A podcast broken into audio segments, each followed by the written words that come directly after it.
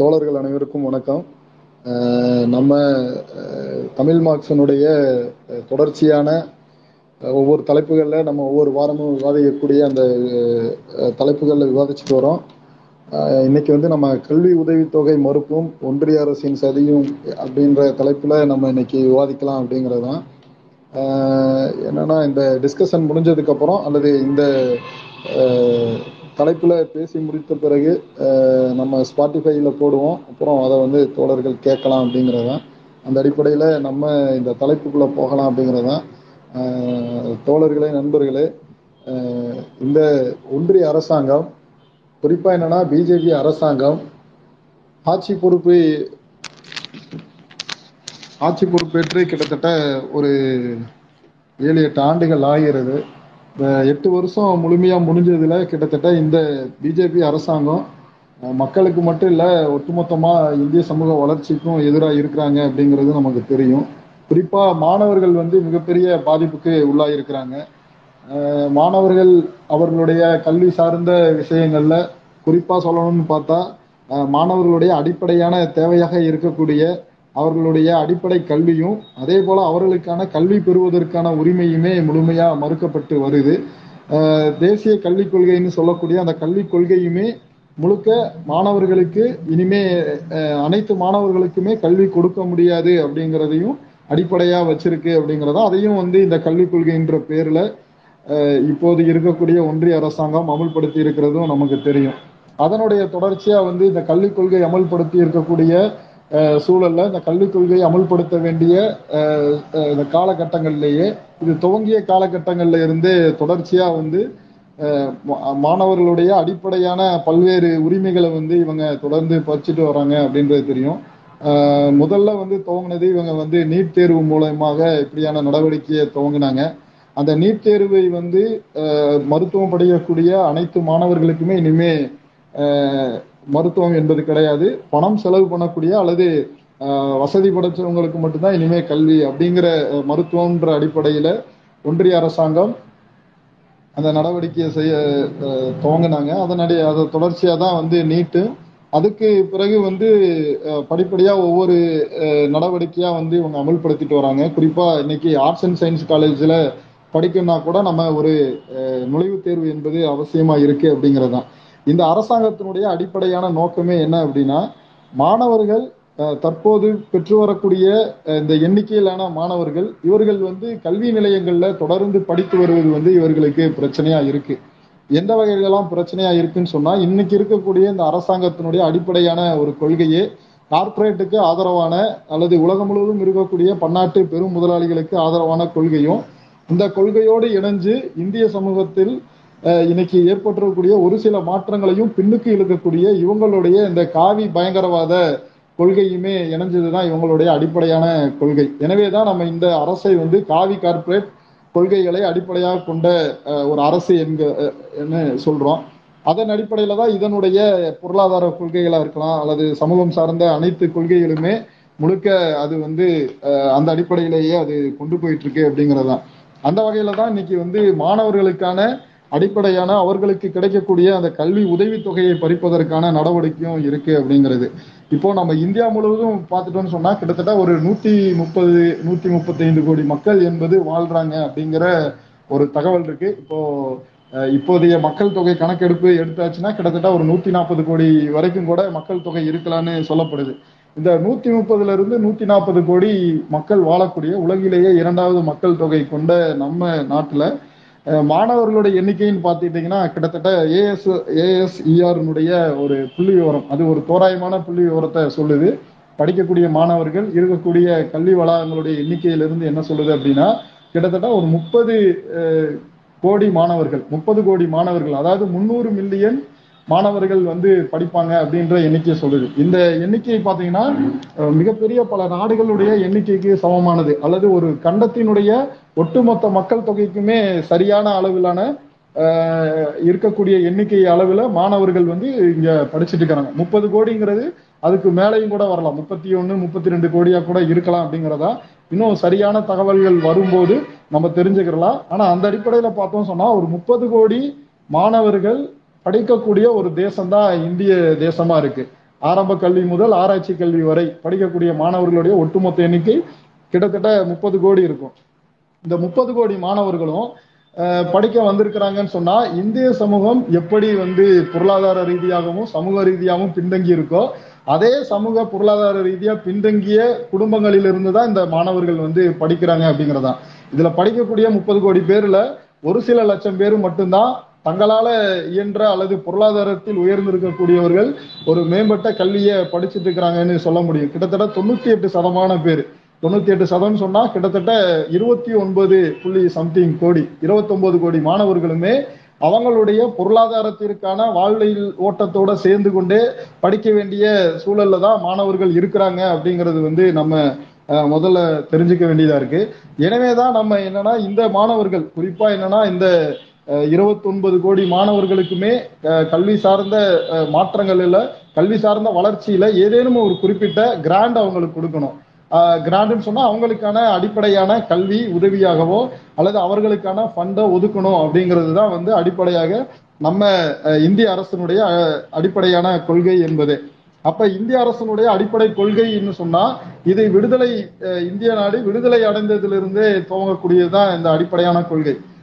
கிட்டத்தட்ட ஆரம்ப ஆயிரத்தி தொள்ளாயிரத்தி ஐம்பது அறுபதுகள்லயே எஸ்சி எஸ்டி மாணவர்களுக்கு வந்து ஸ்காலர்ஷிப் கொடுக்கணுன்றதுல துவங்கி படிக்கக்கூடிய மாணவர்களுக்கு அடிப்படையா கல்வி உதவித்தொகை வழங்கணுன்ற அந்த அந்த உணர்வும் அந்த எண்ணமும் இருக்கக்கூடிய அனைத்து அரசுகளுக்குமே அது காங்கிரஸ் அரசா இருக்கலாம் இடையில வந்த கூட்டணி அரசுகள் இப்ப இருக்கக்கூடிய எல்லா பிஜேபி சார்ந்த அனைத்து அரசுகளுக்குமே இது ஒரு அடிப்படை நோக்கமா இருக்கணும். இந்த முப்பது கோடி மாணவர்களை படிக்க வைக்கணும்னு சொன்னா அவங்களுக்கு அடிப்படையாக சில தேவைகளை நம்ம உருவாக்கி தரணும் அப்படிங்கறதுதான் இதுல இன்ஃப்ராஸ்ட்ரக்சர் சார்ந்து உட்கட்டமைப்பு வசதி சார்ந்த பல்வேறு வசதிகளை செய்து கொடுக்கணும்னு சொன்னா அரசு குறிப்பிட்ட நிதி என்பது ஒதுக்கணும்னு சொல்லி இருக்கு. அப்ப உட்கட்டமைப்பு வசதி சார்ந்து இந்த அரசாங்கம் ஒதுக்குகிற தொகையோ அல்லது அது வந்து போதுமான அளவுக்கு உட்கட்டமைப்பு வசதிகள் இருக்கா அப்படின்னாலும் கிடையாது. இருக்கிற பள்ளிகளுடைய எண்ணிக்கையே ரொம்ப குறைவா இருக்கு. படிக்கிறதுக்கு தகுதியா இருக்கக்கூடிய மாணவர்கள்ல கிட்டத்தட்ட ஒரு ஐம்பத்தி ஒன்னு ஐம்பத்தி ரெண்டு சதமான மாணவர்கள் மட்டும்தான் இந்தியா முழுவதுமே கல்வி பெற தயாரா இருக்காங்க. கிட்டத்தட்ட அப்படின்னா நம்ம ஒரு நாற்பது கோடி பேர் வரைக்கும் கல்வி பெறுவதற்கு வயது வந்த அனைவருக்குமான கல்வி கிடைப்பது கிட்டத்தட்ட ஒரு நாற்பது கோடி பேர் தயாரா இருக்கான்னு சொன்னா இவன் கிட்டத்தட்ட ஒரு முப்பது கோடி பேருக்கு தான் அவன் கல்வி கொடுத்துட்டு இருக்கான். அப்ப அதுலயே ஒரு மிகப்பெரிய லேக்னஸ் இருக்கும்போது இன்னைக்கு இன்னும் ஒரு படி இறங்கி போய் ஏற்கனவே கிடைச்சி வந்துட்டு இருக்கக்கூடிய அஹ், படித்து வரக்கூடிய மாணவர்களுடைய அடிப்படையான கல்வி உதவி தொகையுமே படிப்பதற்கான நடவடிக்கையை இந்த அரசாங்கம் செஞ்சிருக்கு அப்படிங்கிறது தான் ஆஹ் குறிப்பா சொல்லணும்னு சொன்னா ரெண்டாயிரத்தி பதினாலு பதினைந்துல இந்த அரசாங்கம் பொறுப்பேற்ற உடனே இவங்க வந்து இவங்களுடைய அடிப்படையான கொள்கையை என்னன்னா இவங்களுடைய முதல் கூட்டமே யாரோட நடந்துச்சுன்னு சொன்னா இந்தியாவில் இருக்கக்கூடிய மிகப்பெரிய பெரும் முதலாளிகள் ஒரு பனிரெண்டு பதிமூணு அம்பானி அதானி உள்ளிட்ட அதில் அதுல டாடா உள்ளிட்டு இருக்கிறாங்க. எல்லா பெரும் முதலாளிகளோடு ஒரு ஒரு கூட்டம் என்பது பதினெட்டு பேரோ பத்தொன்பது பேரோ. அந்த ஜிஓ ஜிஇஓஸ் அது அது இல்லாம அந்த பெரும் முதலாளிகளை டாட்டாவோ அல்லது வந்து அம்பானி அதானியவோ நேரடியாக சந்திக்கிறது. அதானிக்கும் மோடிக்குமான சந்திப்பு அவங்களுக்கான நெருக்கம்லாம் நமக்கு தெரியும். அப்ப அந்த வகையில நேரடியா முதலாளிகளோட சந்திச்சு முதலாளிகளோடு இந்திய நாட்டினுடைய பொருளாதார கொள்கை குறித்தோ அல்லது கல்வி கொள்கை குறித்தோ இவங்க விவாதிச்சிருக்காங்க. ரெண்டாயிரத்தி பதினாலு பதினைந்துல. அது ஒவ்வொரு ஆண்டுமே அந்த கூட்டங்கள் தொடர்ந்து நடந்து வந்துட்டு இருக்கு அப்படிங்கறதுதான் அதே போல வந்து நாக்பூர்ல இருக்கக்கூடிய இந்த சித்பாவன் பிராமணர்களுடைய அந்த இதுல இருக்கக்கூடிய ஆர்எஸ்எஸ் ஆர்எஸ்எஸ்னுடைய தலைமை பீடமா இருக்கக்கூடிய இதுலயும் தொடர்ந்து இந்த கல்வி குறித்தும் அஹ் கல்வியில என்னென்ன மாற்றங்கள் செய்வதுன்னு சொல்லி இந்த ரெண்டு டிஸ்கஷனுமே நடந்துட்டே இருக்கு. ஒன்னு பெருமுதலாளிகளோட ஒரு விவாதமும் இன்னொன்னு இந்த ஆர்எஸ்எஸ் அவர்கள் சார்ந்த பிற்போக்கான அவர்களுடைய ஆட்களோடையும் ஒரு விவாதம் என்பது தொடர்ந்து நடந்து வந்துட்டே இருக்கு. ரெண்டாயிரத்தி பதினாலு பதினைந்துல இருந்து. அப்போ பதினாலு பதினைந்துல இருந்து இவங்களுடைய அந்த விவாதம் துவங்கியதுல இருந்து இவங்க அடிப்படையாக மாணவர்களுக்கு கிடைத்து வரக்கூடிய எல்லா கல்வி உதவித்தொகையுமே படிப்படியாக நிறுத்திட்டு வந்தாங்க. ஆட்களுடைய எண்ணிக்கையும் இவங்க குறைச்சிட்டு வந்தாங்க. முதல்ல என்னன்னு சொன்னா இப்போ ரிசர்ச் பண்ணக்கூடிய மாணவர்கள் ஆராய்ச்சி செய்யக்கூடிய மாணவர்களுடைய எண்ணிக்கையை படிப்படியா குறைச்சாங்க. இப்போ ஒரு சீனியர் ப்ரொஃபசர் இருக்காருன்னு சொன்னா அவர் வந்து ஒரு பனிரெண்டு பேருக்கு வந்து எம்ஃபில் கொடுக்க முடியும்னு சொன்னா இப்போ வெறும் எட்டு பேர் ஆறு பேருன்ற அளவுக்கு எண்ணிக்கையை குறைச்சிருக்காங்க. அதே போல பிஹெச்டி ஸ்காலர் பிஹெச்டி ஸ்காலர் ஒரு எட்டு பேருக்கு கொடுக்கலாம்னு சொன்னா ஆறு அப்படின்றத குறைச்சி இப்போ நாலு பேர் அப்படின்ற எண்ணிக்கை அளவுக்கு சீனியர் ப்ரொஃபஸருக்கே குறைச்சிருக்காங்க. அதே போல அடுத்த லெவல்ல இருக்கக்கூடிய அசிஸ்டன்ட் ப்ரொஃபஸர் அல்லது ப்ரொஃபஸருக்கான எண்ணிக்கையும் அவங்க கைட்ஷிப் பண்றதுக்கான எண்ணிக்கையுமே குறைச்சிருக்காங்க. சரி இந்த அளவுக்கு வந்து மாணவர்களுடைய எண்ணிக்கையை குறைக்கிறதன் மூலயமா கூடுதலான மாணவர்களுக்கு ஒரு குறைவான எண்ணிக்கையில கூடுதலான அந்த ஆய்வு செய்வதற்கான ஒரு இன்புட்டை இவங்க கொடுக்க போறாங்களா அப்படின்னா அதெல்லாம் கிடையாது. இவங்களுடைய நோக்கமே என்னன்னா மாணவர்களுடைய ஆராய்ச்சி செய்யக்கூடிய மாணவர்களுடைய எண்ணிக்கையை குறைக்கணும். குறிப்பா இந்த ஆராய்ச்சி செய்யக்கூடிய மாணவர்களுடைய எண்ணிக்கைன்னு சொன்னா கிட்டத்தட்ட ஒரு அறுபதுல இருந்து எழுபது சதமான பேர் யார் இருக்காங்கன்னு பார்த்தா எஸ்சி எஸ்டி ஓபிசி மாணவர்கள் இருக்காங்க. எஸ்சி எஸ்டி ஓபிசி மாணவர்கள்ல கிட்டத்தட்ட எழுபது எண்பது சதமான பேர் யாருன்னு பார்த்தா முதல் தலைமுறை மாணவர்களா இருக்காங்க. இந்த முதல் தலைமுறை மாணவர்களா இவங்க வர்றாங்கன்னு சொன்னா என்ன சிக்கலாகுதுன்னு சொன்னா பெரிய முதலாளிகளுக்கு அவங்களுக்கும் அவங்களுடைய மிகப்பெரிய நிறுவனங்கள்ல வேலை செய்வதற்கோ அல்லது அவர்களுடைய நிறுவனங்களில் வந்து அவங்க கொடுக்கக்கூடிய அவுட் சோர்சிங் பணிகளை வேலை செய்வதற்கான ஆட்களுடைய எண்ணிக்கை என்பது குறையும் அப்படிங்கிறது அவங்களுக்கு தேவை இருக்கு அப்படிங்கிறது.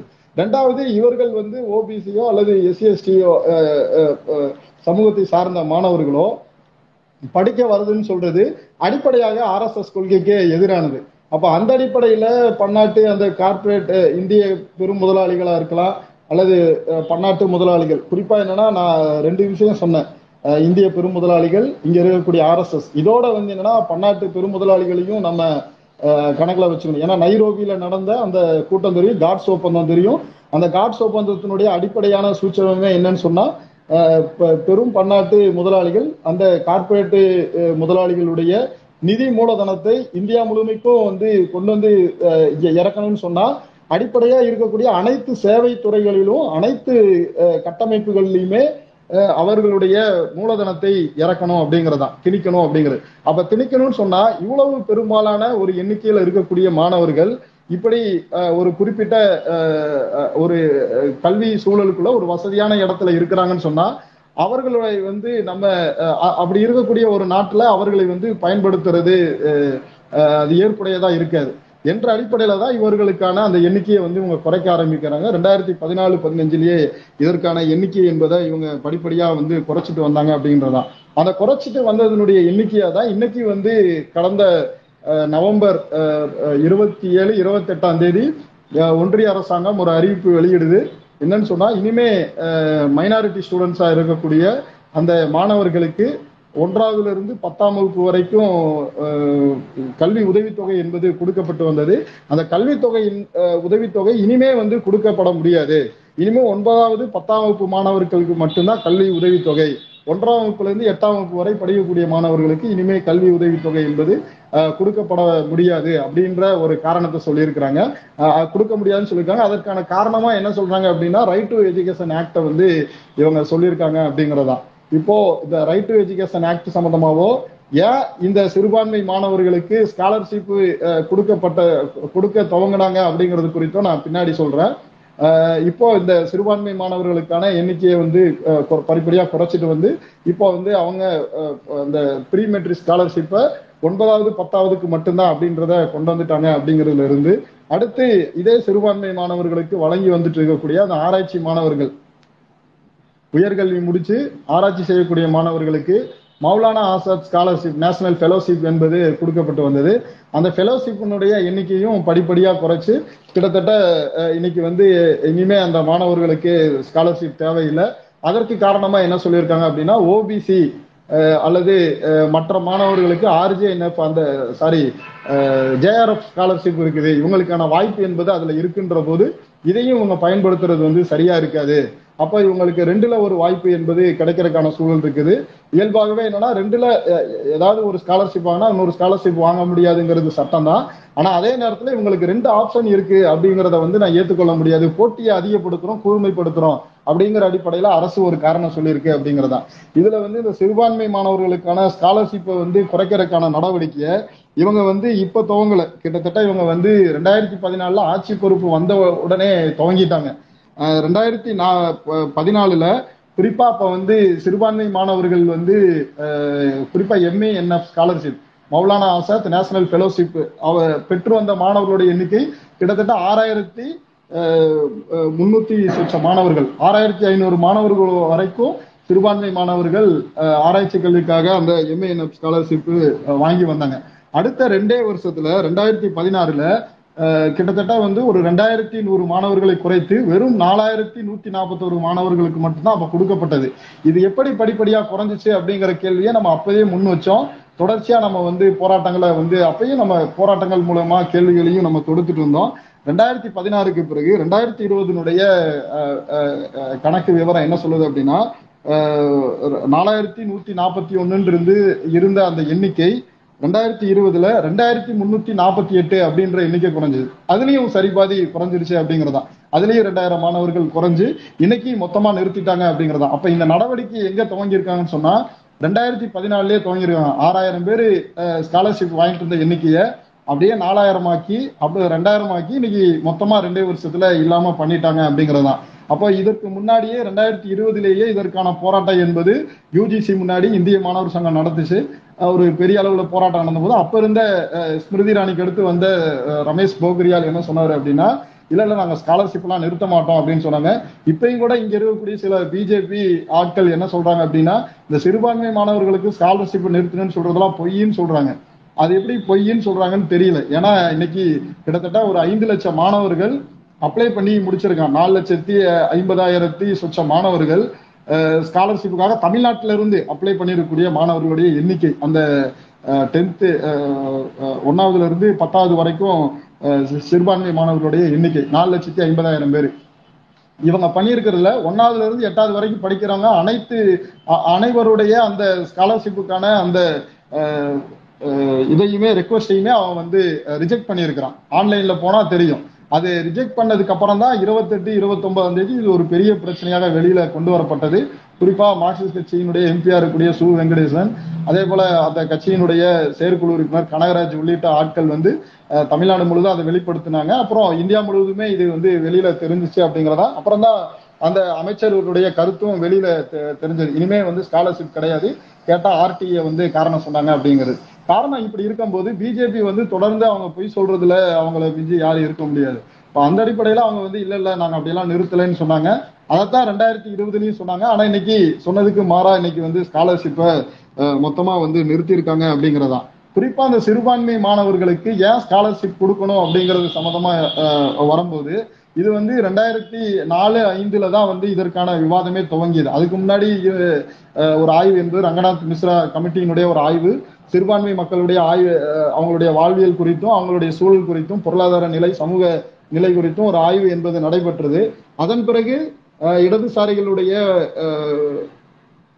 இடதுசாரிகளுடைய கூட்டணியில அன்னைக்கு காங்கிரஸ் தலைமையில ஒரு ஆட்சி மாற்றம் என்பது ரெண்டாயிரத்தி நாலுல ஏற்பட்டது. அந்த ஒரு ஐந்து வருஷத்துல வந்து பல முக்கியமான நகர்வுகள்லாம் வந்து நடந்துச்சு. அதுல முக்கியமான ஒரு நடவடிக்கை தான் சச்சார் கமிட்டியினுடைய ஒரு ஒரு ஆய்வு. சச்சார் கமிட்டி சச்சாருங்கிறவரை சச்சார் தலைமையில வந்து ஒரு ஆய்வு என்பது மேற்கொள்ளப்படுது. அந்த ஆய்வுல தான் வந்து ஏற்கனவே அந்த ரங்கநாத் மிஸ்ரா கமிட்டி அதே போல அதற்கு முன்னாடி இருந்த பல்வேறு கமிட்டிகள் குறித்தும் அவ இப்ப இருக்கக்கூடிய அதாவது ரெண்டாயிரத்தி ஆறு ஏழுல இருந்த நிலைமை குறித்தும் ஒரு பெரிய அளவுல ஆய்வு செய்து மிகப்பெரிய அளவுல ஒரு தகவல் என்பது கிடைச்சது. அது கிடைத்ததுக்கு பிறகுதான் கிட்டத்தட்ட சிறுபான்மை மாணவர்கள் எழுபது எண்பது சதமான மாணவர்கள் கல்வி பெறாம இருக்கிறாங்க.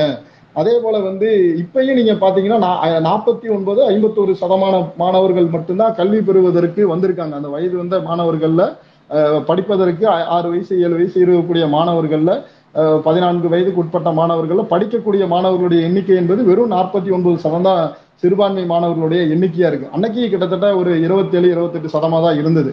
அப்ப என்ன அப்ப என்ன அந்த கமிட்டி முடிவு பண்ணி ஒரு பரிந்துரை கொடுக்குது அப்படின்னா இந்த மாணவர்கள் வந்து கூடுதலா படிக்கணும்னு சொன்னா சிறுபான்மை மாணவர்கள் கூடுதலா வந்து படிக்கணும்னு சொன்னா அவங்களுக்கான ஸ்காலர்ஷிப் அவங்களுக்கான ஒரு கிராண்ட் என்பதை கொடுக்கணும்.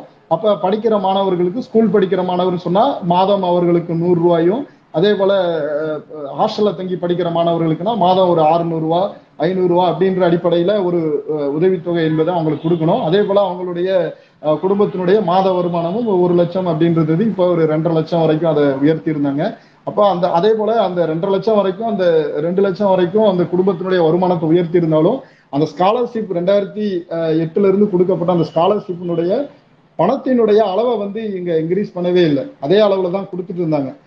நூறுரூவா அப்படிங்கிறதையும் அதே போல முந்நூற்றம்பது அறுநூறுவா அப்படிங்கிற அந்த தொகையும் அதே அளவில் தான் கொடுத்துட்டு இருந்தாங்க. அதில் எந்த ஒரு உயர்வுமே அவங்க பண்ணலை. காங்கிரஸ் கவர்மெண்ட்டும் பண்ணலை. அன்னைக்கு அதுக்கு பிறகு வந்து பிஜேபியும் பண்ணல. இன்னைக்கு ஒன்றுமே இல்லாமல் ஆக்கிட்டாங்க அப்படிங்கிறதா இதில் என்ன நம்ம கேள்வி முன்வைக்கணும் அப்படின்னா இப்போ சச்சார் கமிட்டி சொல்லியிருக்கக்கூடிய அந்த பரிந்துரைகளில் இருக்கக்கூடிய சூழல் இப்போ அந்த மக்கள் வந்து மாறிட்டாங்களா? சிறுபான்மை மக்கள் வந்து அன்னைக்கு ரெண்டாயிரத்தி ஆறு ஏழுல இருந்த சூழல்ல இருந்து இன்னைக்கு மேம்பட்டு வந்துட்டாங்களா? அவங்களுடைய வாழ்க்கை தரம் உயர்ந்துருச்சா? அல்லது அந்த சமூகத்தில் இருந்து படிக்க வரக்கூடிய மாணவர்களுடைய வாழ்க்கை தரம் உயர்ந்து அவர்கள் பொருளாதார ரீதியாகவே அவங்க குடும்பம் தனிச்சு இது பண்ணக்கூடிய அளவுல வந்துருச்சா அப்படின்னா கேள்விக்குறிதான். அப்படியெல்லாம் கிடையாது. இன்னைக்கு இருந்த நிலைமையோட மிகப்பெரிய அளவுல பின்தங்கி தான் போயிருக்கு. அது சிறுபான்மை மக்கள் மட்டும் இல்ல ஒட்டுமொத்த இந்திய சமூக மக்களினுடைய வாழ்வாதாரமே பின்தங்கி போயிருக்கு. பொருளாதார சூழலும் பின்தங்கி போயிருக்கு அப்படிங்கிறது நமக்கு நல்லா தெரியும். அதற்கான எடுத்துக்காட்டு தான் உலகத்திலேயே பட்டினி குறியீட்டுல நூத்தி ஏழாவது இடத்துல இருக்கும். நமக்கு மேல பெங்கா வங்கதே பங்களாதேஷ் இருக்குது நேபாளம் இருக்குது ஆப்கானிஸ்தான் பாகிஸ்தான் உள்ளிட்ட நாடுகள்லாம் பட்டினி குறியீட்டுல நம்மளோட மேல இருக்கிறாங்க. நம்ம தான் அதல பாதாளத்துல நூத்தி ஏழாவது இடத்துல இருக்கும். அது கணக்கெடுத்ததே ஒரு நூத்தி இருபத்தஞ்சு நாடுக்கு தான். நூத்தி இருபத்தஞ்சு நாட்டிலேயே நம்ம நூத்தி ஏழாவது இட- நா- இடத்துல இருக்குன்னு சொன்னா இந்திய மக்களுடைய வாழ்வாதாரமும் அவங்களுடைய சமூக நிலைமையும் பொருளாதார கட்டமைப்பையும் நம்ம புரிஞ்சுக்க முடியும். அப்படி இருக்கும்போது எப்படி சிறுபான்மை மக்களுடைய வாழ்க்கை தரம் மட்டும் உயர்ந்திருக்க முடியும் அப்படிங்கறதா ஒரு கேள்வி. ரெண்டாவது வந்து என்னன்னா ஆர்டி ரைட் டு எஜுகேஷன் ஆக்ட்ல வந்து ஒன்றாம் வகுப்புல இருந்து எட்டாம் வகுப்பு வரைக்கும் இனிமே எல்லாருக்குமே வந்து பாஸ் அவங்களுக்கான அனைத்துமே இலவச கட்டாய கல்வி உரிமை சட்டம் என்பது அமல்படுத்தப்பட்டிருக்கு. எனவே இவங்களுக்கு வந்து இனிமே இந்த ஸ்காலர்ஷிப் தேவையில்லை. ஏன்னா அரசே கொடுத்துருதுன்னு சொல்றது ஒரு மிகப்பெரிய ஹம்பக் ஒரு ஏமாற்று வேலை. ஏன்னு சொன்னா அப்ப இது வரைக்கும் ரெண்டாயிரத்தி இருபத்தி ரெண்டு வரைக்கும் ரெண்டாயிரத்தி எட்டுல இருந்து ரெண்டாயிரத்தி இருபத்தி ரெண்டு வரைக்கும் கிட்டத்தட்ட பதினாலு வருஷம் கொடுத்துட்டு இருந்தாங்களே. இந்த ஆர்டிஐ அமுல்படுத்தப்பட்டது ரெண்டாயிரத்தி பத்து. கிட்டத்தட்ட பன்னெண்டு வருஷமா அமுல்படுத்தப்பட்டு கொடுத்துட்டு இருக்கிறாங்களே. அப்போ இவ்வளவு ஆண்டுகள் இந்த கேள்வி வரலையா அப்படின்ற ஒண்ணு. ரெண்டாவது வந்து இது இலவசமா கொடுக்கப்படுதா அப்படின்றதெல்லாம் கிடையாது. இன்னைக்கும் அந்த மாணவர்களுடைய அடிப்படையான கல்வி தேவைக்கு அவர்களுக்கான அவங்களுக்கான அடிப்படையா கல்வியில படிக்கக்கூடியது அவங்களுடைய பேனா பென்சிலா இருக்கலாம். அல்லது அவங்களுக்கு போக்குவரத்துக்கான இதா இருக்கலாம் அவங்க படிக்கிறதுக்கான இருக்கலாம். மாணவர்கள் சுற்றுலா போறது உள்ளிட்டு இதுல வந்து அடங்கும். மாணவர்கள் சுற்றுலா போறது உள்ளிட்டு அவர்களுடைய கல்வி திட்டத்துல அடங்கும். அப்ப இதுக்கெல்லாம் அவங்களுக்கான பணமோ இதோ எங்க இருந்து போகும்? அப்போ ஒரு ஸ்காலர்ஷிப் அப்படிங்கிறது வந்து அவங்களுடைய அடிப்படையான தேவை வளர்ச்சியோட சேர்ந்தது அப்படிங்கிறத நம்ம புரிஞ்சுக்க முடியும். இதைத்தான் இந்திய அரசாங்கமும் சொல்லுது. இதுதான் இந்திய அரசாங்கத்தினுடைய அடிப்படையான கல்வி திட்டமே சொல்லுது. இன்னும் தேசிய கல்விக் கொள்கையில என்ன சொல்லுது அப்படின்னா மாணவர்கள் படிக்கணும்னு சொன்னா மாணவர்களுக்கு இப்படியான கல்வி உதவித்தொகையெல்லாம் இந்த மாதிரியான கிராண்ட் எல்லாம் அவசியம் அப்படின்றது வந்து நோக்கத்துல இவங்க சொல்லியிருக்காங்க. நோக்கம் அந்த மோட்டோவில் வந்து ரொம்ப சிறப்பாக சொல்லியிருப்பாங்க. தேசிய கல்விக் கொள்கையினுடைய மோட்டோவில் மாணவர்களுக்கு இதெல்லாம் தேவை இதெல்லாம் கடந்த காலத்தில் இருந்தது இதை இன்னும் நம்ம வந்து மேம்படுத்தணும். இதெல்லாம் வந்து இன்னும் வந்து நம்ம தரப்படுத்தணும் அப்படின்ற வார்த்தையெல்லாம் சொல்லியிருக்காங்க. அப்ப மேம்படுத்தணும் தரப்படுத்தணும்னு சொல்லியிருக்கக்கூடிய இவங்களுடைய வார்த்தையினுடைய சூட்சமம் என்னன்னா அந்த வரைவு டிராப்ட்ல சொல்லியிருக்கிறது. அப்ப அதனுடைய சூட்சமம் என்னன்னு சொன்னா அதை இல்லாம ஆக்குறது அப்படிங்கிறது தான் பிஜேபியோடைய அந்த ஏமாத்து வேலை அப்படிங்கிறத நம்ம புரிஞ்சுக்க முடியும் அப்படிங்கிறதா அப்ப அந்த அடிப்படையில தான் வந்து இந்த ஸ்காலர்ஷிப் என்பதை வந்து இவங்க முழுமையா வந்து நிறுத்தியிருக்கிறாங்க அப்படிங்கிறது. இதை நிறுத்தினது மட்டும் இல்லை இந்த இதுக்கு பின்னாடி சிறுபான்மை மக்களுக்கு எதிரான பிஜேபியினுடைய வன்மம் மிகப்பெரிய அளவுல இருக்கு அப்படிங்கிறதையும் நம்ம புரிஞ்சுக்கிறணும். ஏன்னு சொன்னா இன்னைக்கு நாட்டினுடைய பிரதமராக இருக்கக்கூடிய நரேந்திர மோடி அன்னைக்கு இது அமுல்படுத்தப்பட்டது ரெண்டாயிரத்தி எட்டுல இருந்து. ரெண்டாயிரத்தி எட்டுல இருந்து ப்ரீ மெட்ரிக் ஸ்காலர்ஷிப் இல்ல எம்ஏஎன்எஃப் ஸ்காலர்ஷிப்புமே அன்னைக்கு அமல்படுத்தப்பட்டுச்சு. அதை பத்தி நான் பின்னாடி நம்ம பேசுவோம். ரெண்டாயிரத்தி எட்டுல இருந்து குறிப்பா இது இந்த ப்ரீ மெட்ரிக் ஸ்காலர்ஷிப் அமல்படுத்தப்பட்டு வருது. நரேந்திர மோடி அப்போ வந்து அவர் எங்க முதல்வரா இருக்காருன்னு சொன்னா குஜராத்ல முதல்வரா இருக்காரு ரெண்டாயிரத்தி எட்டுல. குஜராத்ல நரேந்திர மோடி முதல்வரா இருக்கும்போது ரெண்டாயிரத்தி எட்டுல இருந்து ரெண்டாயிரத்தி பன்னெண்டு வரைக்கும் இந்த ப்ரீ மெட்ரிக் ஸ்காலர்ஷிப்பை நாங்க சிறுபான்மை மாணவர்களுக்கு கொடுக்க முடியாது. ஏன்னா அவர்கள் வந்து இந்தியர்களே கிடையாது. ஏன்னா பிஜேபி ஆர்எஸ்எஸ் அஜெண்டாவே அதுதான். இந்தியாவில் இருக்கக்கூடிய எந்த ஒரு இஸ்லாமியர்களும் இந்தியர்கள் இல்லை. நீ பாகிஸ்தானுக்கு போ அல்லதுனா வேற எங்கேயாவது போ. இல்லைன்னா நீ வந்து இந்துக்களாக மாறு.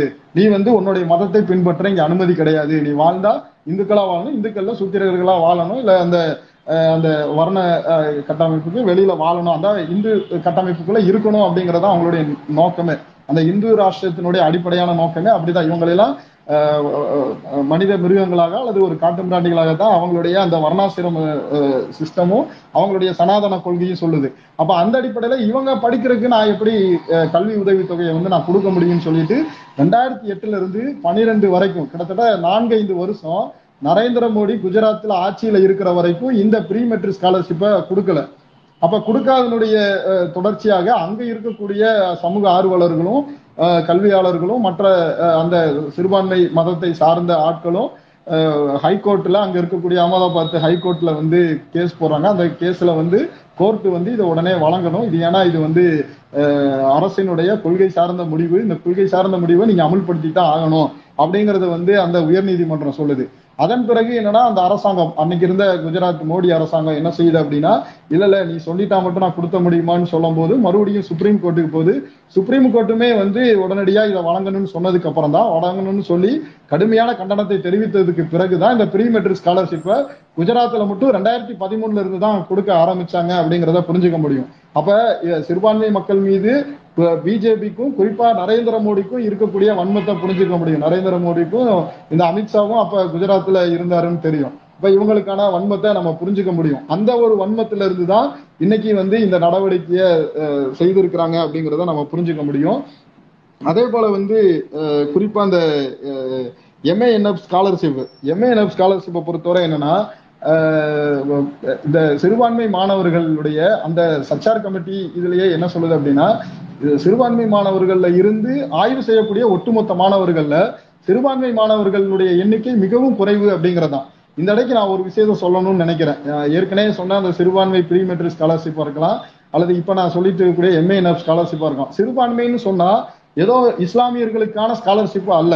இஸ்லாமியர்களுக்கும் அதே போல கிறிஸ்துவர்களுக்கும் அதே போல வந்து பார்சி ஜெயினு புத்த புத்திஸ்ட் உள்ளிட்ட ஐந்து மதம் உள்ளிட்ட இன்னும் சில மதங்களுக்கும் உள்ளிட்டது தான் மைனாரிட்டி இந்தியாவினுடைய மைனாரிட்டி மதங்களாக ரிலீஜனாக சொல்லப்படுது.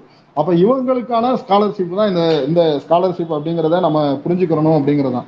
அப்ப அந்த அடிப்படையில தான் இந்த ஸ்காலர்ஷிப்பையும் வந்து இவங்க நிறுத்தியிருக்காங்க.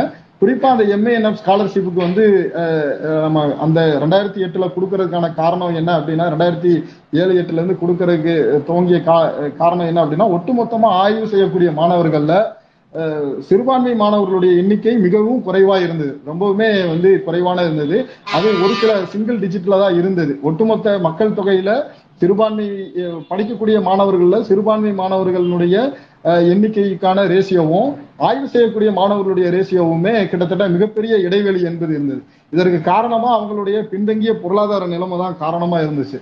எனவேதான் அன்னைக்கு வந்து சச்சார் கமிட்டி சொன்னது. அன்னைக்கு இருந்த இடதுசாரி தலைமைகள்ல இருந்த அந்த ஒரு இடதுசாரி தலைமை இடதுசாரிகளுடைய ஆதரவுல அன்னைக்கு இருந்த காங்கிரஸ் அரசாங்கம் ஐக்கிய முற்போக்கு கூட்டணி அந்த ஸ்காலர்ஷிப் என்பதை கொடுக்க ஆரம்பிச்சாங்க அப்படிங்கறதான். குறிப்பா அந்த ரெண்டாயிரத்தி நாலுல இருந்து அந்த ரெண்டாயிரத்தி ஒன்பதுக்குள்ள இடதுசாரிகளோட ஆதரவுல இருந்த அந்த ஐக்கிய முற்போக்கு கூட்டணியினுடைய அந்த ஐந்தாண்டு கால ஆட்சி தான் இன்னைக்கும் பல பொருளாதார அறிஞர்கள் கல்வியாளர்கள் குறிப்பா அரசியல்வாதிகள் காங்கிரஸ்ல இருக்கக்கூடிய அரசியல்வாதிகள் உள்ளிட்டு அந்த ஐந்து ஆண்டுகள்ல நடைபெற்ற பல்வேறு மாற்றங்களை தான் இன்னைக்கும் நூறு நாள் வேலை திட்டத்திலிருந்து பல்வேறு திட்டங்களை இன்னைக்கும் அந்த ஐந்து ஆண்டுகள்ல செய்திருக்கக்கூடிய மாற்றங்களை தான் நம்ம இன்னைக்கும் பேசிட்டு இருக்கோம். இத்தனைக்கும் அன்னைக்கு இடதுசாரிகள் வந்து ஒரு குறைந்தபட்ச செயல் திட்டத்தை முன் வச்ச அடிப்படையில தான் அவங்களும் செயல்பட ஆரம்பிச்சாங்க அப்படிங்கிறதையும் நம்ம புரிஞ்சுக்கிறணும். ஒருவேளை இடதுசாரிகள் கையில குறைந்தபட்ச செயல் திட்டம் வந்ததுக்கே இவ்வளவு பெரிய மாற்றம் வந்திருக்குன்னு சொன்னா இன்னும் இது முழுமையா இடதுசாரிகள் கையில போனா எவ்வளவு பெரிய மாற்றம் வரும்ன்றதை நம்ம புரிஞ்சுக்கலாம் அப்படிங்கறதான். இப்போ இந்த ஸ்காலர்ஷிப் என்பது அப்போ அந்த அடிப்படையில தான் ரெண்டாயிரத்தி எட்டுல இருந்து கொடுத்துட்டு வந்தாங்க. அதுல கொடுத்துட்டு இருக்கும்போது படிப்படியா வந்து இது இன்க்ரீஸ் ஆயிட்டு தான் இருந்துச்சு. ஈவன் நீங்க காங்கிரஸ் கவர்மெண்ட் இருக்கும்போது கூட வருஷத்துக்கு ஆயிரம் பேருன்ற எண்ணிக்கையில இருந்து படிப்படியா கொடுத்துட்டு இருந்தாங்க. அடுத்து அதுல இருந்து பெற்று வரக்கூடிய மாணவர்களுடைய எண்ணிக்கையும் படித்து வெளியில போறதும் புதுசா வர்றதுனுடைய எண்ணிக்கையுமே தொடர்ந்து இன்க்ரீஸ் ஆயிட்டே இருந்துச்சு. மூவாயிரம் நாலாயிரம் ஐயாயிரம் ஆறாயிரம்ன்ற வரைக்கும் இருந்தது. ரெண்டாயிரத்தி பதினாலுல ஆறாயிரம் பேர் வரைக்கும் இந்த MANF scholarship Maulana Azad national fellowship பெற்று வந்துட்டு இருந்தாங்க அந்த ரெண்டாயிரத்தி பதினாலுல தான் உயர்ந்த எண்ணிக்கையில இருந்தது. கிட்டத்தட்ட ஆறாயிரத்தி சொச்சம் மாணவர்கள்ன்ற எண்ணிக்கை. அதை பிஜேபி வந்த உடனே அதை அப்படியே படிப்படியா வெட்டி வெட்டி சுருக்கி ஆயிரம் பேருக்கு கொடுத்துட்டு இருந்த அந்த எண்ணிக்கையை வந்து படிப்படியா வந்து குறைச்சு கடைசியா ரெண்டாயிரத்தி இருபதுல தான் வந்து ரெண்டாயிரம் ஆக்கி இன்னைக்கு ஒண்ணுமே இல்லாம ஆக்கிட்டாங்க அப்படிங்கறத இனிமே ஸ்காலர்ஷிப்பே கிடையாதுன்னு ஆக்கிட்டாங்க. இதுல குறிப்பா சொல்லணும்னு பாத்தீங்கன்னா சிறுபான்மை அந்த மதத்துல இருக்கக்கூடிய மாணவிகள். நீங்க மாணவிகளும் இதுல வந்து கிட்டத்தட்ட ஒரு ஆயிரம் பேருக்கு ஸ்காலர்ஷிப் கொடுக்குறாங்க சொன்னா இருநூத்தி ஐம்பதுல இருந்து முந்நூறு பேருக்கு மேல இதுல மாணவிகள் பெற்று வந்தாங்க. சிறுபான்மை மாணவிகள் குறிப்பாக நானூறு பேர் முந்நூறு பேர் வரைக்கும் இந்த ஸ்காலர்ஷிப் என்பது அவங்களுக்கும் கிடைச்சி வந்துச்சு இன்னைக்கு சிறுபான்மை மாணவர்களுடைய எண்ணிக்கை குறைஞ்சிருக்கிற அது இல்லாம போயிருக்கிற நேரத்துல மாணவிகளுக்கு அந்த மாணவிகளுடைய ஸ்காலர்ஷிப்புமே இன்னைக்கு பறிக்கப்பட்டிருக்கு அப்படிங்கிறதையும் நம்ம வேதனையா புரிஞ்சுக்கிறணும் அப்படிங்கிறதான் ஏன் நம்ம சொல்லணும்னு சொன்னா இன்னைக்கு சிறுபான்மை மக்களுடைய வாழ்வாதாரமோ அந்த மாணவர்களுடைய வாழ்வாதாரமோ மிகப்பெரிய அளவுல பின்தங்கி இருக்கக்கூடிய சூழல்ல மாணவிகளுடைய அந்த கல்வி அவங்க பெறக்கூடிய தன்மை என்பது இன்னும் அதல பாதாளத்துல இருக்கு அப்படிங்கிறத புரிஞ்சுக்க முடியும். அது என்ன அப்படின்னா ஒரு கடந்த ஆண்டு என்னுடைய ஒரு புள்ளி அரசினுடைய புள்ளி விவரத்துல என்ன சொல்லுது அப்படின்னா இந்தியா முழுவதும் கிட்டத்தட்ட நாற்பத்தி ஒன்பது சதமான பெண்கள் கல்வி பெறுவதில் நாற்பத்தி ஒன்பது சதமான பெண்கள் வரைக்கும் கல்வி பெற்றிருக்கிறாங்க. நாற்பத்தி ஒன்பது சதமான பெண்கள் வரைக்கும் இந்தியா முழுவதும் கல்வி பெற்றிருக்கிறாங்க அப்படின்ற ஒரு புள்ளி விவரம் சொல்லுது. நாற்பத்தி ஒன்பது சதம். இதுல சிறுபான்மை மாணவிகள் அந்த குறிப்பா இஸ்லாமிய மாணவிகளுடைய எண்ணிக்கைன்னு பார்த்தா வெறும் ஐந்து சதம் தான். அப்ப ஒட்டு மொத்தத்துல வெறும் அவங்களுடைய நூறு சதமான பெண்கள்ல வெறும் ஐந்து சதமான பேர்கள் மட்டும்தான் அந்த கல்வி என்பது அவங்க படிக்க வர்றாங்க அப்படிங்கிறத புரிஞ்சுக்க முடியும். அப்போ அந்த மாதிரி இருக்கிற நேரத்துல தான் இப்போ இந்த ஸ்காலர்ஷிப்பை நிறுத்தியிருக்காங்க. இதுக்கு முன்னாடி தெரியும் அந்த ஹிஜாப் பிரச்சனை இன்னும் இன்னும் பல்வேறு பிரச்சனைகளை இவங்க முன் வச்சதெல்லாம் தெரியும். நீங்க ஜிகாத்தின்னு சொல்லி பெண்களையே இவங்க வந்து ஜிகாத்தின்னு சொன்னது தெரியும். ஐஏஎஸ் ஐபிஎஸ் படித்து வரக்கூடிய சிறுபான்மை ப்ரிலிமினரி அந்த சிவில் எக்ஸாம் எழுதி வரவங்கள வந்து அவங்கள வந்து சிவில் ஜிகாத்தி சிவில் எக்ஸாம் எழுதக்கூடிய ஜிகாத்தி அப்படின்னு எல்லாம் சொல்லி பிஜேபியினுடைய அமைச்சர்கள் பேசினதே தெரியும். ஒன்றிய அமைச்சர்களே பேசினது தெரியும். அப்ப அந்த அளவுக்கு வன்மத்தோட தான் இவங்க நடந்துக்கிறாங்க. இந்த வன்மத்தோட இவங்க இஸ்லாமியர்கள் மட்டும் இல்லாம இவங்களோட இருக்கக்கூடிய கிறிஸ்டின் பார்சி சமணம் அந்த எல்லாத்தையுமே இவங்க வந்து வெளியேற்றுறாங்க புத்திஸ்ட் உள்ளிட்டு அனைவருக்குமான அந்த இதையுமே இவங்க இல்லாம பண்றாங்க அப்படிங்கிறதையும் நம்ம வந்து அஹ், புரிஞ்சுக்கிறணும் அப்படிங்கறதுதான். அதே போல வந்து தோழர்களே அதான் ஒட்டுமொத்தமா இதுல வந்து இன்னொரு விஷயத்தை நம்ம புரிஞ்சுக்கிறோம். இதுல தமிழ்நாட்டுல மட்டும் பாத்தீங்கன்னா நா- நாலு லட்சத்தி நாற்பத்தி ஒன்பதாயிரத்தி ஐநூத்தி ஐம்பத்தி ஒன்பது சிறுபான்மை மாணவர்கள் இந்த ஸ்காலர்ஷிப் மூலமா. குறிப்பா அந்த ப்ரீ மெட்ரிக் ஸ்காலர்ஷிப் ஸ்கூல்ல ஒன்னாவதுல இருந்து பத்தாவது வரைக்கும் படிக்கக்கூடிய மாணவர்கள்ல நாலு லட்சத்தி நாற்பத்தி ஒன்பதாயிரத்தி ஐநூத்தி ஐம்பத்தி ஒன்பது மாணவர்கள் வரைக்கும் பலன் பெற்று வந்தாங்க. இன்னைக்கு வந்து அதை முழுமையா கிடையாது. இனிமே ஒன்பதாவது பத்தாவதுக்கு தான் வந்து சொல்லிட்டாங்க. சரி இப்ப இந்த நாலு லட்சத்தி நாலரை லட்சம் மாணவர்களுக்கு இவங்க செலவு செய்திருக்கக்கூடிய தொகை எவ்வளவுன்னு பாத்தீங்கன்னா வருஷத்துக்கு வெறும் எண்பத்தி ஆறு புள்ளி எழுபத்தி ஆறு கோடி தான். எண்பத்தி ஆறு கோடி தான் இவங்க செலவு பண்றது. ஒன்றிய அரசாங்கம் செலவு செய்யறது. இன்னைக்கு தமிழ்நாடு அரசாங்கம் அதை நான் கொடுக்க நடவடிக்கை எடுக்கிறேன்னு சொல்லியிருக்காங்க. ஆனா இது ஒரு மாற்று நடவடிக்கையா இருக்காது. தமிழ்நாடு அரசாங்கம் கொடுக்குறேன்னு சொன்னாலும் அது எவ்வளவு நாளைக்கு எத்தனை காலத்துக்கு அது போகும்னு சொல்ல முடியாது. இன்னைக்கு தேசிய கல்விக் கொள்கையை அமுல்படுத்த மாட்டோம்னு சொல்லிட்டு இன்னைக்கு வேற வேற வழியில அமுல்படுத்துற மாதிரி இப்படியான கண்டுடைப்பு நடவடிக்கையை தான் செய்யறாங்களோ அப்படின்ற ஒரு அச்சமும் இருக்கும். அப்ப வெறும் ஒரு ஒரு ஒரு எண்பத்தி ஆறு எண்பத்தி ஏழு கோடி கூட ஒதுக்க முடியாத அளவுக்கு இந்த அரசாங்கம் இருக்கா அப்படின்னா வந்து நம்ம புரிஞ்சுக்க முடியும். ஏன்னா இவங்க எந்த அளவுக்கு வந்து பெரும் முதலாளிகளுக்கு இவங்க வரி சலுகைகளையும் இதையும் கொடுக்குறாங்கன்னு புரிஞ்சுக்க முடியும். அதே போல வந்து ஒட்டுமொத்தமா நீங்க இந்தியா முழுவதும் ஸ்காலர்ஷிப்புக்காக ஒதுக்குற தொகை மற்ற ஸ்காலர்ஷிப் இல்லாம குறிப்பா இந்த எஸ்சி எஸ்டி ஓபிசி மாணவர்கள் இன்னும் அதுக்கு உட்பட்ட இந்த ஆர்ஜிஎன்எஃப் இந்த இந்த மாதிரியான எல்லா ஸ்காலர்ஷிப்புமே சேர்த்து பார்த்தோம்னா மொத்தமே ஒரு பதினெட்டாயிரத்துல இருந்து இருபத்தி நாலாயிரம் கோடி வரைக்கும் வரும் அப்படின்றாங்க. பதினெட்டாயிரத்துல இருந்து ஒரு இருபத்தோராயிரம் கோடி வரைக்கும் வரும். ஏறக்குறைய ஒரு இருபத்தொன்னு இருபத்தி ரெண்டாயிரம் கோடி வரைக்கும் வரும் அப்படிங்கிறதான். இது வந்து வெறும் பட்ஜெட்ல வந்து ஜீரோ பாயிண்ட் சம்திங்ல தான் வரும். அல்லது ஒரு சதத்திற்கும் குறைவு தான் கல்விக்காக ஒதுக்குறதுல ஒரு ஒரு பகுதியை ஒதுக்கியே ஆகணும். ஏன்னா கல்வி பெறுவதில் எந்த அளவுக்கு கட்டிடங்களும் எந்த அளவுக்கு இன்ஃப்ராஸ்ட்ரக்சர் ரொம்ப முக்கியமோ அதே அளவுக்கு மாணவர்கள் படிப்பதற்கான அடிப்படையான கிராண்ட் ரொம்ப அவசியம். எனவே தான் நம்ம வந்து அதை கொடுக்கணும்னு சொல்றோம். ஆனா அந்த தொகையே வந்து இனிமே கொடுக்க முடியாதுன்னு முடிவெடுக்கிறாங்க அப்படிங்கிறதான். எப்படி சிறுபான்மை மாணவர்களுக்கு இவங்க ஸ்காலர்ஷிப்பை நிறுத்தினாங்க அப்படிங்கிறத நம்ம புரிஞ்சுக்க முடியும். அதே போல எஸ்சி எஸ்டி மாணவர்களுக்கான ஸ்காலர்ஷிப் எஸ்சி எஸ்டி மாணவருக்கான ஸ்காலர்ஷிப்பை வந்து இவங்க இப்ப இன்னும் நிறுத்தல. ஆனா நிறுத்துறதுக்கான ப்ராசஸ்ல போயிட்டு இருக்கு அப்படிங்கிறத நம்ம இந்திய மாணவர் சங்கம் சொல்றோம். ரொம்பவுமே ஆதாரப்பூர்வமா சொல்றோம். எப்படி ரெண்டாயிரத்தி பதினாறுல சொன்னோமோ பதினெட்டுல சொன்னமோ இருபதுல சொன்னமோ அன்னைக்கு இருக்கக்கூடிய புள்ளி விவரத்தின் அடிப்படையில இருந்து நம்ம சொன்னோம். இதை படிப்படியா குறைச்சிட்டு வரான். இனிமே ஸ்காலர்ஷிப்பே இல்லாம பண்ணிட போறோம் அப்படின்றத நம்ம அன்னைக்கு சொன்னோம். போராட்டங்களும் நடத்தணும் இன்னைக்கு இல்லாம பண்ணிட்டான் சிறுபான்மை மாணவர்கள். இனி அடுத்து அவன் எஸ்சி எஸ்டி மாணவர்களுடைய ஸ்காலர்ஷிப்ல கை வச்சிருக்கிறான் அப்படிங்கறதான். அப்ப அந்த அடிப்படையில இனிமே எஸ்சி எஸ்டி மாணவர்களுக்கு இனிமே ஸ்காலர்ஷிப்பு எஸ்சிஎஸ்டி மாணவர்களுக்கு இல்ல. ஓபிசி மாணவர்கள் இனிமே யாருக்குமே ஸ்காலர்ஷிப் கிடையாது அப்படின்ற முடிவுக்கு போறான். இவன் ஸ்காலர்ஷிப் கொடுக்கணும்னு சொன்னா அது கொடுப்பான். யாருக்கு கொடுப்பான்னு சொன்னா குறிப்பா அவர்கள் சொல்லக்கூடிய தரம் அவர்கள் சொல்லக்கூடிய அவர்கள் நிர்ணயிக்கக்கூடிய அந்த தரத்துல வந்து இந்த இடஒதுக்கீடெல்லாம் வராது. அதுல வந்து முழுக்க என்னன்னா அதுல அதே போல பொருளாதார அளவீடெல்லாம் அதுல வராது. முழுக்க இவர்கள் என்ன அளவீடு வைக்க போறாங்க அப்படின்னா இவங்க அந்த தேசிய கல்விக் கொள்கை என்ன சொல்ல போகுது அப்படின்னா இனிமே அவங்களுடைய ஆராய்ச்சிக்கு யாரு தேவையோ அவங்களுடைய இன்னோவேஷனுக்கு அவங்க பெரும் முதலாளித்துவ அந்த கட்டமைப்பை வளர்த்து கொண்டு போவதற்கும் இங்க இருக்கக்கூடிய அந்த காவி கார்ப்பரேட் அஜெண்டாவை வளர்த்தி கொண்டு போவதற்கும் யாருக்கு தேவையோ அவங்களுக்கு தான் ஸ்காலர்ஷிப் அது வந்து அவன் பொருளாதாரத்துல மேம்பட்ட நிலையில இருந்தாலும் சரி சமூகத்துல மேம்பட்ட நிலையில இருந்தாலும் சரி இதெல்லாம் அவனுக்கு தேவையில்லை. அவன் வந்து இனிமேல் ஸ்காலர்ஷிப் வந்து அப்படிதான் கொடுக்க போறேன்னு சொல்லியிருக்காங்க. இதைத்தான் நிர்மலா சீதாராமன் கூட சமீபத்துல அவங்க ஒரு பத்திரிகையாளர் சந்திப்புல அவங்க சொல்லியிருக்கிறது என்ன அப்படின்னா இனிமே ஸ்காலர்ஷிப் அந்த ஸ்காலர்ஷிப் குறித்தோ இது குறித்தோ கேள்வி கேட்கப்படும் போது அவங்க சொல்லியிருக்கக்கூடிய விஷயம் என்ன அப்படின்னா ரெண்டாயிரத்தி முப்பதுல குறிப்பா ரெண்டாயிரத்தி முப்பது இன்னும் ஒரு பத்து ஆண்டுகள்ல ஏ- ஏழு எட்டு ஆண்டுகள்ல இந்தியாவில் குறிப்பா உலக அளவிலேயே மிகப்பெரிய அளவுல உழைப்பு பட்டாளம். இந்தியாவில் தான் இருக்கும் அப்படின்னு சொல்றாங்க. ஏன் இப்ப வந்து நம்ம உழைப்பு பட்டாளம் இருக்கும்? ஆனா அவங்க சொல்லக்கூடிய உழைப்பு பட்டாளம் என்பது வந்து என்னன்னா டெக்னிக்கலாகவும் ப்ரொஃபஷனலாகவும் மாணவர்கள் உருவாவாங்க. அன்னைக்கு ஆட்கள் இருப்பாங்க. அதை நான் எங்க உருவாக்க போறேன்னு சொன்னா இந்த வயதுல இருக்கக்கூடியவங்களை உருவாக்க போறாங்க. எங்க?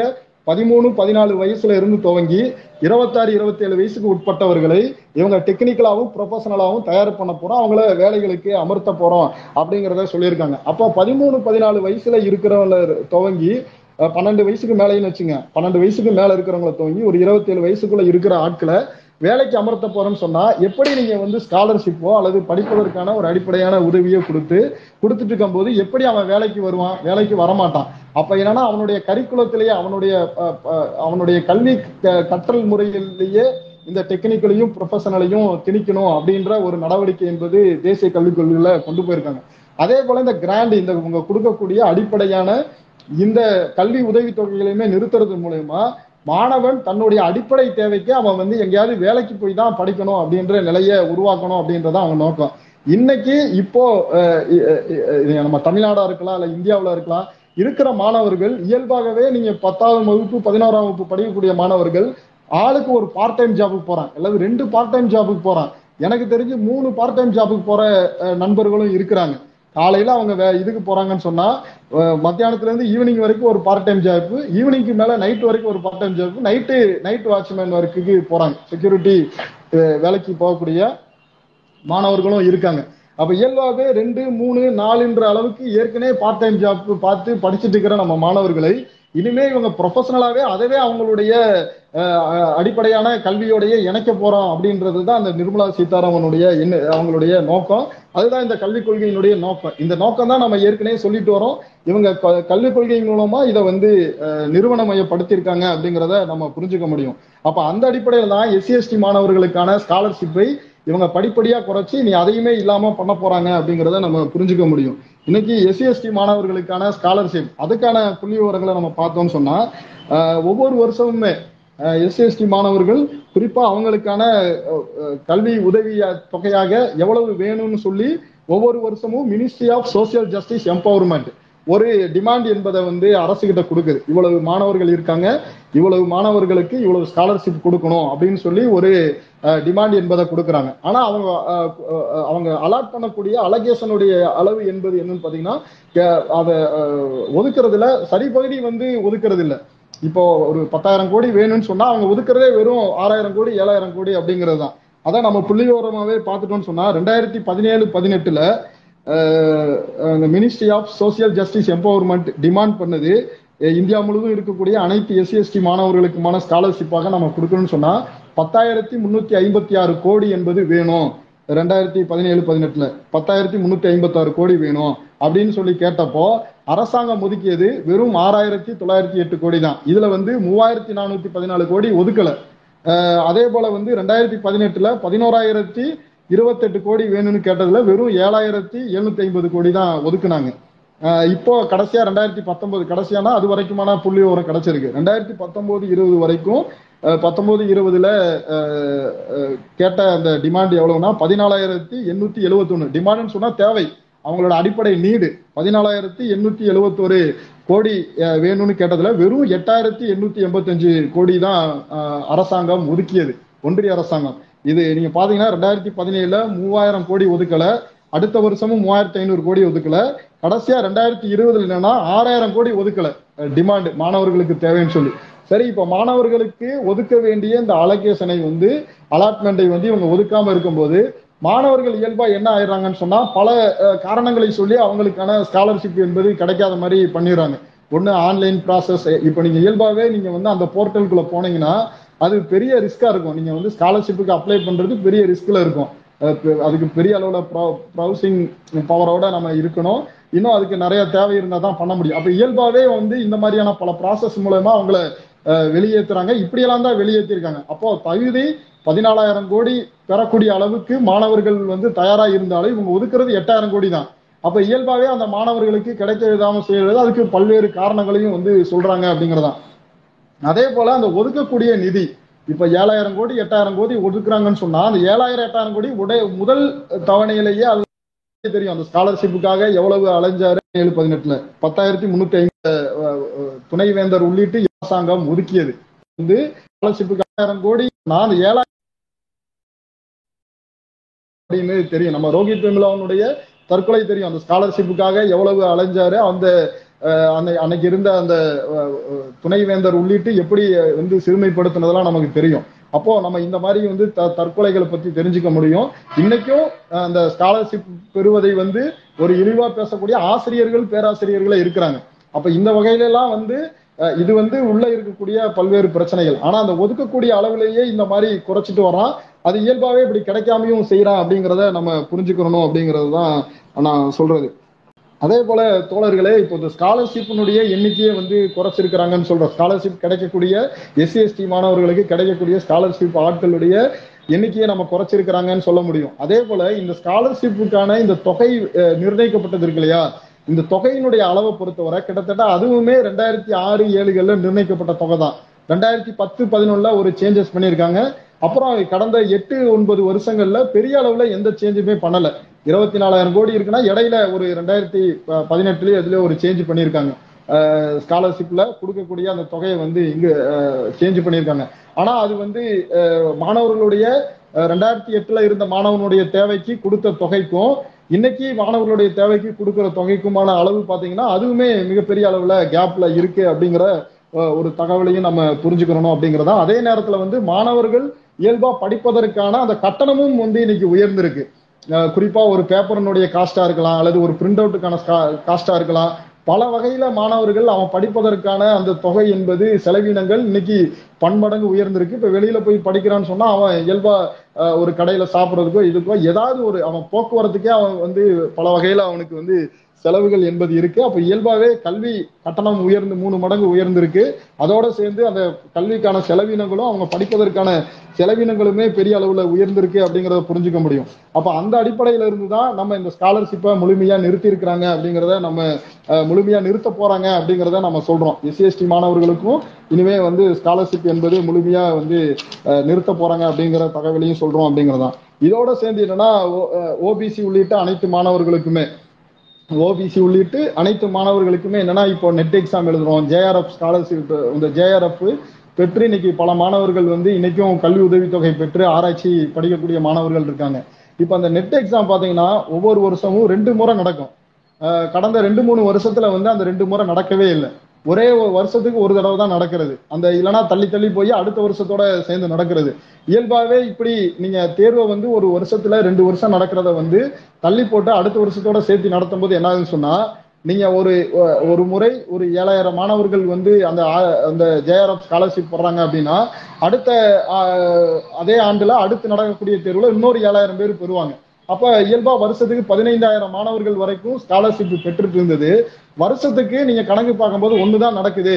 அல்லது மூணு வருஷத்துல ஆறு எக்ஸாம் நடக்க வேண்டியது வெறும் நாலு எக்ஸாம் தான் நடந்திருக்குன்னு சொன்னா பதினைந்தாயிரத்துல இருந்து கிட்டத்தட்ட ஒரு பதினைந்தாயிரம் கோடி அளவுக்கு ஒதுக்கணும்னு சொன்னா அதுல நீங்க சரி பகுதியா குறைச்சு ஒரு வெறும் ஏழரை கோடி ஒதுக்குறதுலயே முடிஞ்சு போயிடும் அல்லது அதனுடைய எண்ணிக்கை என்பது சரி பகுதியா குறைக்கிறதுக்கான ஏற்பாடு என்பது போயிடும் அப்படிங்கிறதா அந்த வகையில தான் இப்ப ஜேஆர்எஃப்புக்கான ஸ்காலர்ஷிப்புக்கான ஆட்களுடைய எண்ணிக்கையும் அவங்க குறைச்சிட்டாங்க. அதே போல இனிமே அந்த ஸ்காலர்ஷிப் என்பதுமே அவசியம் இல்லை அப்படின்றத நோக்கி அதையும் கொண்டு போயிட்டு இருக்காங்க இன்னைக்கு எம்ஏஎன்எஃப் ஸ்காலர்ஷிப்பை வந்து இவங்க நிறுத்தும் போது ஸ்மிருதி இராணி தான் இதை வந்து சொன்னாங்க. அந்த சோசியல் ஜஸ்டிஸ் இதனுடைய அந்த மினிஸ்ட்ரி சார்பாக பேசும்போது ஸ்மிருதி இராணி தான் என்ன சொல்றாங்க அப்படின்னா மாணவர்கள் வந்து ஏற்கனவே வந்து இந்த மாதிரி ஆர்ஜே ஜேஆர்எஃப் மூலமாகவும் இன்னும் பல வகையில் அவங்களுக்கு ஸ்காலர்ஷிப்புக்கான வாய்ப்பு இருக்கும்போது எதுக்கு எம்ஏஎன்எஃப் ஸ்காலர்ஷிப் எல்லாம்? அதனால அது அவசியம் இல்லைன்னு சொல்றாங்க. இப்போ இதுல என்ன கேள்வி வருது அப்படின்னா பல அதே போல ஓபிசி இதுக்கான ஒதுக்கீட்லயும் அவங்களுக்கு கிட்டத்தட்ட ஒரு மூணு வாய்ப்பு இருக்கு. அது ஓபிசிலையும் போய் வாங்க முடியும் அப்படிங்கிற ஒரு காரணத்தை வந்து சொன்னாங்க.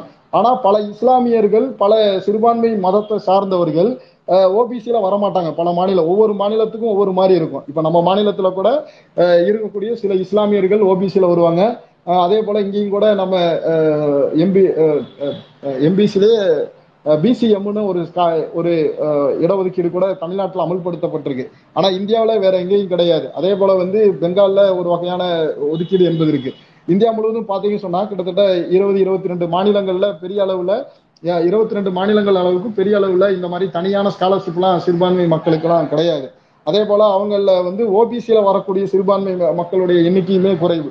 அப்ப இயல்பாவே வந்து இவங்களுடைய நோக்கம் என்ன என்ன அப்படின்னா இவங்க இப்படி எல்லாம் சொல்றது மூலயமா நம்ம திசை திருப்பி இவங்க முழுக்க இந்த ஸ்காலர்ஷிப்பை இல்லாம பண்றதுக்கான ஏற்பாடை தான் இவங்க வந்து செஞ்சுட்டு இருக்கிறாங்க அப்படிங்கறதான். அதே போல கடந்த ஆண்டு ஒரு போராட்டம் நடத்தும் போது ஒன்றிய அரசாங்கம் வந்து ஒன்றிய அரசாங்கத்தோடு ஒரு ஒரு நெகோசியேஷன் நடக்கும்போது அப்போ அன்னைக்கு நடந்ததாகவும் கோர்ட்ல நடந்த போதும் நடந்த அந்த ஒரு இதுலயும் ஒரு இன்னொரு தகவல் என்ன சொல்றாங்க அப்படின்னா நீங்க வந்து ரிசர்ச் பண்ணக்கூடியது டாக்டோரல் பிஹெச்டி பிஹெச்டி முடிச்சுட்டு டாக்டர் டாக்டரல் அந்த இது பண்ணக்கூடிய மாணவர்களுடைய எண்ணிக்கை அவங்களுக்கான ஸ்காலர்ஷிப் பெறக்கூடிய ஆட்களுடைய எண்ணிக்கையும் இவங்க படிப்படியா குறைச்சிருக்காங்க அப்படிங்கிறத புரிஞ்சுக்க முடியும். அது நீங்க பாத்துட்டீங்கன்னு சொன்னா கிட்டத்தட்ட ரெண்டாயிரத்தி பதினாறுல நீங்க எஸ்டி மாணவர்கள் மட்டும் ஐநூத்தி ஐம்பத்தி நாலு எஸ்டி மாணவர்கள் டாக்டோரல் படிச்சிருக்கிறாங்க. டாக்டோரல் ரிசர்ச் பண்ணிட்டு இருக்கக்கூடிய மாணவர்கள் ஐநூத்தி ஐம்பத்தி நாலு பேர் ஸ்காலர்ஷிப் வந்து ரெண்டாயிரத்தி பதினாறுல பெற்று வந்தது. ரெண்டாயிரத்தி இருபதுல வெறும் ரெண்டாயிரத்தி இருபதுல வெறும் வந்து முந்நூறு முந்நூறுன்ற எண்ணிக்கைக்கு இவங்க குறைச்சிட்டாங்க. அது அதுல வந்து ஒரு சரி பகுதி குறைச்சு இன்னைக்கு அதுலயும் வந்து அந்த எண்ணிக்கையை வந்து இவங்க படிப்படியா குறைச்சிட்டு இருக்கிறாங்க அப்படிங்கறத வந்து நம்ம புரிஞ்சு முன்னூத்தி ஐம்பத்தி நாலு அப்படின்ற எண்ணிக்கை அளவுக்கு குறைச்சிட்டாங்க அப்படிங்கிறத பார்த்துக்க முடியும். அதே போலதான் வந்து இன்னைக்கு இந்தியா முழுவதுமே சயின்ஸ்ல ஆய்வு செய்யக்கூடிய மாணவர்களுடைய எண்ணிக்கை எண்பத்தி மூணு சதம் குறைந்திருக்கு அப்படிங்கிற தகவலும் வந்திருக்கு அப்படிங்கறதான். அப்ப இயல்பாகவே என்னன்னா ஒரு பக்கம் ஸ்காலர்ஷிப் நிறுத்துறாங்க இன்னொரு பக்கம் சயின்ஸ்ல ஆய்வு செய்யக்கூடிய மாணவர்களுடைய எண்ணிக்கை குறைஞ்சிருக்கு. ஒட்டுமொத்தமாகவும் ஆய்வு செய்யக்கூடிய மாணவர்களுடைய எண்ணிக்கை குறைஞ்சிருக்கு இப்படி குறைஞ்சிருக்கக்கூடிய நேரத்துல இந்திய அரசாங்கம் இப்படியான ஸ்காலர்ஷிப்புகளை நிறுத்துவது வந்து என்னன்னா மாணவர்களை முழுக்க அவர்களை வந்து அவர்களுடைய வாழ்வியல் சூழலுக்குள்ளேயே தள்ளி அல்லது அவர்களுடைய நெருக்கடியான வாழ்வியலுக்குள்ளேயே தள்ளக்கூடிய ஏற்பாடு தான் அவன் தன்னுடைய தலைமுறை தலைமுறையா அவன் வந்து இருந்த அவன் பட்டு வந்த கஷ்டங்கள்ல இருந்து மீண்டு ஒரு கல்வி பெற்று மேம்பட்ட நிலைக்கு போறதை வந்து தடுத்து அவர்களை அதே நிலைமைக்குள் அதே புதைகளுக்குள்ள தள்ளக்கூடிய ஏற்பாடை தான் இந்த அரசாங்கம் செய்துட்டு வருது அப்படிங்கிறத நம்ம புரிஞ்சுக்க முடியும். குறிப்பா நீங்க பாத்தீங்கன்னா இந்த கொரோனாவினுடைய பிரச்சனை இந்த கொரோனாவினுடைய பிரச்சனை வந்ததுக்கு பிறகு இந்திய நாட்டினுடைய மிடில் கிளாஸினுடைய எண்ணிக்கை பெரிய அளவுல குறைஞ்சிருச்சு. ஏன் நம்ம மிடில் கிளாஸ்னு சொல்றோம் அப்படின்னா நீ மிடில் கிளாஸா இருக்கிறதெல்லாம் வந்து கீழே புவர் ரொம்ப வறுமை நிலையிலிருந்து தான் தங்களுடைய வாழ்வியல் சூழல் வந்து ஓரளவுக்கு மேம்பட்டு வந்திருப்பாங்க. அப்போ அந்த மேம்பட்டு வந்த அந்த மிடில் கிளாஸ் அல்லது லோயர் மிடில் கிளாஸ்ல இருக்கக்கூடியவங்க இயல்பாகவே அவங்களுடைய எண்ணிக்கை மிகப்பெரிய அளவுல குறைஞ்சிருச்சு. இந்த கொரோனா காலகட்டத்தை வந்து குறைஞ்சிருக்கு அப்படிங்கிறத அந்த மக்களுடைய எண்ணிக்கை வந்து மிகப்பெரிய அளவுல குறைஞ்சிருக்கு. இது எப்படி ஸ்கூல்ஸ்ல காலேஜ்ல எல்லாம் ரிஃப்ளெக்ட் ஆயிருக்குன்னு சொன்னா இன்னைக்கு பிரைவேட்டு ஸ்கூல்ஸ்ல பிரைவேட்டு காலேஜஸ்ல படிக்கிறவங்களுடைய எண்ணிக்கை பெரிய அளவுல குறைஞ்சிருக்கு. அதே போல பிரைவேட்ல படிச்சுட்டு இருந்தவங்க வந்து கவர்மெண்ட் பப்ளிக் ஸ்கூல் காலேஜ் நோக்கி இன்னைக்கு வந்திருக்காங்க அப்படிங்கிறத நம்ம பார்த்துக்க முடியும். ரெண்டாயிரத்தி இருபதுல இருபத்தெட்டு புள்ளி எட்டு சதமான பேர் பிரைவேட்டு பிரைவேட் கேம்பஸ்ல படிச்சுட்டு இருந்தவங்க. ரெண்டாயிரத்தி இருபத்தி ஒண்ணுல இருபத்தி நாலு சதமா குறைஞ்சிருக்கு. இன்னைக்கு வந்து வெறும் இருபத்தி ரெண்டு சதமா குறைஞ்சிருக்கு. அதே போல பப்ளிக் ஸ்கூலினுடைய பப்ளிக் ஸ்கூல் பப்ளிக் காலேஜ்ல படிக்கிறவங்களுடைய எண்ணிக்கை எழுபத்தி மூணு சதமா உயர்ந்திருக்கு. படிப்படியா அது வந்து அதுவும் வந்து இன்க்ரீஸ் ஆயிட்டு இருக்கு அப்படிங்கிறத புரிஞ்சுக்க முடியும். ஏன் நான் இந்த புள்ளியோரத்தை சொல்றேன் அப்படின்னா இன்னைக்கு வந்து பப்ளிக் ஸ்கூல் பப்ளிக் காலேஜ் அந்த பொது பள்ளிகள் பொது கல்லூரிகளை தேடி வரக்கூடிய அரசு க- பள்ளி கல்லூரிகளை தேடி வரக்கூடிய நேரத்தில் நேரத்துல இப்படி வரக்கூடிய மாணவர்களுக்கு நம்ம ஸ்காலர்ஷிப் கொடுத்து தரமான கல்வியை கொடுக்குறோம்னு சொன்னா இந்திய நாட்டினுடைய மனித வளம் மிகப்பெரிய அளவுல உயரும். இந்திய நாட்டினுடைய அடிப்படையான கட்டமைப்பும் அடிப்படையான வளர்ச்சியில இந்த கல்வி ரொம்பவுமே அவசியமானது. அப்ப இவர்களை உயர்த்தணும் சொன்னா இவங்களுடைய வாழ்வை த வாழ்வியல் தரத்திலிருந்து இவங்களுக்கான அஹ், கல்வி என்பதை பெற முடியாதுன்ற போது இவங்களுக்கான ஒரு நிதி என்பது ஒரு கல்வி உதவித்தொகை என்பது கொடுத்து இதை உயர்த்தும் போது இந்திய நாட்டினுடைய வளர்ச்சியே ஒரு மிகப்பெரிய அளவுல உயரும் அப்படிங்கிறது தான் அடிப்படையான நோக்கமே. ஆனா இந்த அரசாங்கம் அதை செய்வதற்கு தயாராக இல்லை. கிட்டத்தட்ட இந்த ஒரு அஹ், ரெண்டு மூணு வருஷத்துல மட்டும் இப்படியான நடவடிக்கை தேசிய கல்விக் கொள்கை அமல்படுத்தப்பட்டு இந்த ஒரு ரெண்டு வருஷத்துல இப்படியான நடவடிக்கையை வந்து தொடர்ந்து செய்துட்டு வராங்க. நீங்க செய்தித்தாள்கள்லையும் அல்லது ஏதாவது ஒரு செய்திகள்லையும் இதை வந்து குறிப்பா பார்த்தா மட்டும்தான் நம்மளால தெரிஞ்சுக்க முடியும். அல்லது சம்மந்தப்பட்ட மாணவர்களுக்கு மட்டும்தான் அதை வந்து அந்த சஃபர் ஆகிறது தெரியும் அப்படிங்கிறதா இன்னைக்கும் சிறுபான்மை மாணவர்கள் எம்ஏஎன்எஃப் ஸ்காலர்ஷிப் பெற்றவங்களோ அல்லது எஸ்சி எஸ்டி மாணவர்கள் பெற்று வந்தக்கூடிய ஸ்காலர்ஷிப்பினுடைய எண்ணிக்கை குறைஞ்சிருக்கின்றதோ ஓபிசி மாணவர்கள் அவர்களுக்கு பெற்று வந்திருக்கக்கூடிய ஸ்காலர்ஷிப் குறைஞ்சிருக்கின்றதோ குறிப்பிட்ட அந்த மாணவர்களுக்கு வந்து போக விடாத அளவிற்கான நடவடிக்கைகளை செய்து வராங்க. அது வந்து இன்னைக்கு பிஜேபியினர் செய்யக்கூடிய அரசியலா இருக்கலாம் அல்லது இன்னைக்கு ஊடகங்கள் செய்யக்கூடிய திசை திருப்புகின்ற அந்த நடவடிக்கையா இருக்கலாம். ஏதாவது வேறு ஒரு பிரச்சனைகளில் அல்லது வேறு ஒரு அடையாளம் சார்ந்த பிரச்சனைக்குள் தள்ளிவிடக்கூடிய ஏற்பாடு என்பது நடந்துட்டு இருக்கிறது தெரியும் ஒன்று சாதிய ரீதியான பிரச்சனையா இருக்கலாம் மத ரீதியான பிரச்சனையா இருக்கலாம் அல்லது இரண்டு பேருக்கு இடையில இருக்கக்கூடிய இன்னைக்கு அண்ணாமலையுடைய வாட்ச் சம்பந்தமான ஒரு டிஸ்கஷனை ஒரு வாரம் ஊடகங்கள் பண்ணுது. அப்புறம் அதே பிஜேபி சார்ந்த ஒருத்தர் இன்னொரு ஒரு பெண் நிர்வாகி கிட்ட பேசுனதை வச்சு ஒரு ஒரு வாரம் செய்திகளை ஓட்டுறாங்க ஆனா இந்த செய்தி நிறுவனங்கள் யாருமே வந்து இதை ஒரு பெரிய அளவுல ஒரு பூதாகரமான பிரச்சனையாக எடுத்து கொண்டு செல்ல தயாராக இல்லை. இன்னைக்கு மாணவர்கள் மத்தியில செயல்படக்கூடிய இந்திய மாணவர் சங்கம் போன்ற அமைப்புகள் இன்னைக்கு மாணவர்கள் மத்தியில எடுத்துட்டு போறோம்.